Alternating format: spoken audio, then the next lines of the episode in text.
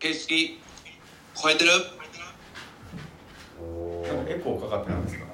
ちょっとあれミュージシャン。すごいいじりが恐る恐る。いやいい匂いしたね。この番組は世の中のあらゆることに対してひねくれまくるそんな番組です。ユージなんていい香りがしたよあそういうことか。そういうことか。いい匂いっていうからもう全く分からへんごやねんってえー前回に引き続き消防車のこう、まあ、どういう場所というか体験を生み出す拠点になるのかっていうところについて話していきたいと思います。お願いします。お願いします。お願いします。次誰か名前言ったけど通りすがりのおっちゃんやからね。自分で緊張してあれます。あれ言ったっけ？俺 がな何の話でしたっけ？どういう場所という時間になるのかまあターゲット話からはいはいはいはい。うん。いや僕はなんかその形式化されてる、えー、と教育現場の方が圧倒的な力で学区とかやるべきこととかっていうところにどううまくそれこそ決めないでうん。出会っていってくれるのかなっていうのは新しいさっきのビルディングタイプを作るような場所の名前を作ってほしいなとうん思いますね。なんかまあまだでも間になるものみたいなのはすごい必要かなとは思っててなんか学校とそのその社、まあ、ある種の社会っていう言い方がいいのかなんかもうちょっとこう広い世界っていう意味合いのものがあった時になんか学校とそういう、まあ、世界をつなぐものは絶対必要でなんか全く別物として選択肢を提示した時にみんながそこにポンとこうまだ流入できるような空気は僕は感じてないっていうのは一つあるかなと思います。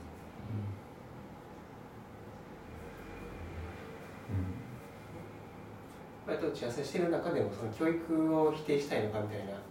話になった時に別にそうじゃなくてそれも肯定してるしその上でどうつないでいくかっていうそこがないからそれをやりたいみたいな話もそうですごい明確に言ってて、まあ、なんかそのフライヤーに書いてるのも全然なんかそれの表れなのかなっていううん。感じはすごいするなと。それは今土井ちゃんが言ったのは結果的にフミヤが建築を通したり設計を通したり環境を通したりしながらそれを学んだから大事なものを学んだからっていう言い方で正しい。いやえーっともうちょっと教育に参画しながら感じてた肌感覚みたいな、ああなるほど、はい。そうか。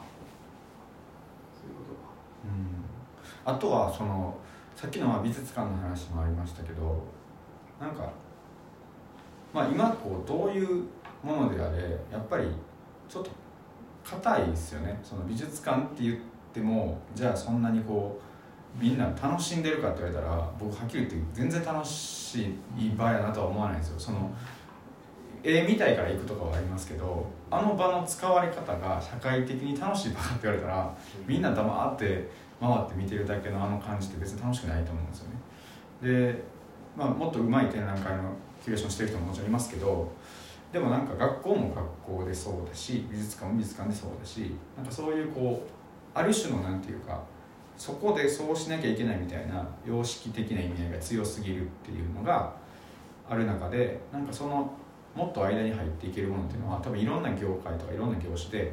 多分必要かなとは思うので、ワークショップ的な場、あそう。でも、えっと、一つかなと思います、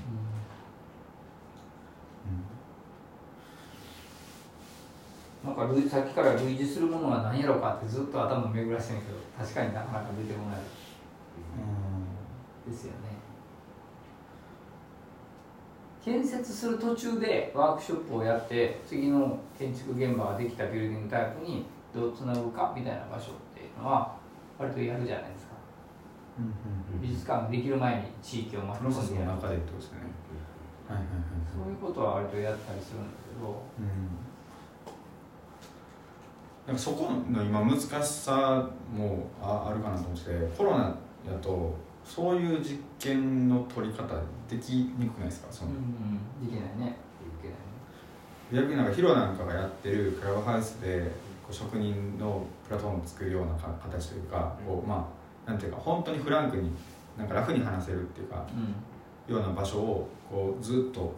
作ってる感じとかはなんかコロナならではっていうか、うん、それはすごい感じますよね。でそれはなんか意識としてこうああるのか。なんか意味合いとして結構近いかなと思うんですよね、うん、割とこう開かれた場所でなんか職人にみんなも触れれるし職人同士もこう広んでいくしみたいなところって、うん、なんか間の役割としてなんか近いかなとも個人的には思思います。ユージが、えっと何ヶ月かに1回子供たちに、えっとやったっけ？教えたりしてるよねあなん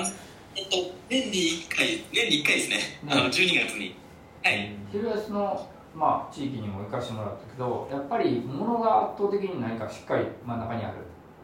そこは、うんうんうん。そこはふみはどう考えてるのかなっていうのは。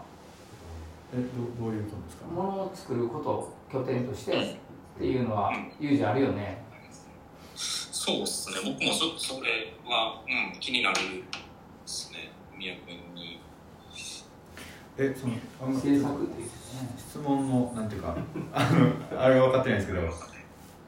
まあ学ぶ場だけであれば物を作らなくてもいいんだけどその物が最終的にこう制作することに対してある種のリアリティを取れるっていうそういう意味合いです。ユージそういうことやんなそうですね。最初の頃に文也君とはちょっとその話は若干したんですけどね。土井さんも含めてものを作るかっていうか、まあでも文也君のうーんとまあなんだろうな話も聞きながらやったらものを作っていくこともそうですけどどっちかというと発見みたいな言葉がその時はすごく大きかったかなと思ってて。今得てどうも感じるかっていうのはちょっと気になるかもしれない自分も気になるですね。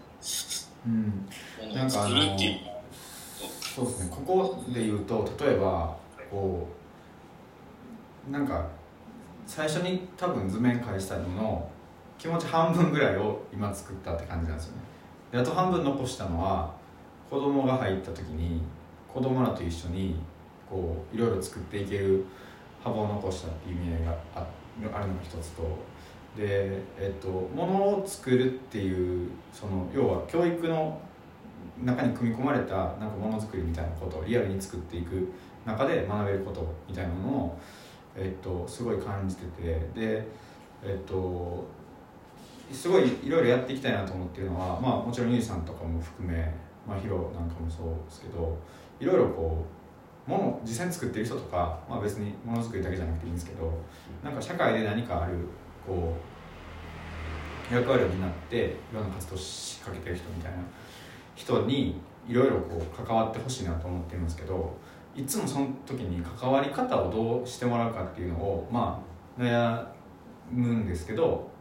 一つあるのはなんか教養臭いこうイベントみたいになるのだけはこう避けたいなとすごい思ってて例えばじゃあヒロがここで包丁とか地場産業みたいなテーマでややるっていう時になんかここで新しいものを作ってでそれを展示するっていうふうなことやともうちょっとこうなんか堺の保守の歴史勉強しましょうみたいなことよりももっと先にあるものをなんかリアルにこうみんな作るどうやって作るかっていうのを多分こういろいろ考えながらやってる部分があってでそういう瞬間に子供が触れれるみたいなことはすごい大事だなと思っててなんかできるだけこう、まあ、丁寧に歴史とかを追いながらただなんかそれがこういう歴史です覚えましょうっていう提示の仕方じゃなくて最後なんか新しいものができて終わるみたいな方向にしたいなっていうのはなんか本当ちょうどおとついぐらいも広的議論をしてたみたいな感じありますね。なんかあの勉強勉強で学問っていうのが小学校中学校とかって完成されたアンサーを暗示させられてるような印象やってるけどものづくりってそうじゃないか、こう試行錯誤しててでなんかポロッと完成って言えるものができたとかそういう瞬間が、と、教育って言っちゃうとなんかすぐ答えだけ見せたくなるけどうん。その道中っていうかプロセスの方がむしろ大事やったりというか学べることが多いっていうことになんかこの企画で気づいて。うん。でなんか意識としてはそういうなんか学問を作るみたいなイメージで関わらせてもらってるかなっていう。あー作る。そうそうそうそうこっち側でなんか完成させるっていうより何かサービスを俺が提供してるっていうイメージじゃなくて一緒に来た人と作っていくみたいななんかそんなイメージかなう。んうんというところでお時間が来ましたので、えーこの番組が良ければいいねとツイートお願いします。質問ボックスもお待ちしてます。ありがとうございました。ありがとうございました。ありがとうございました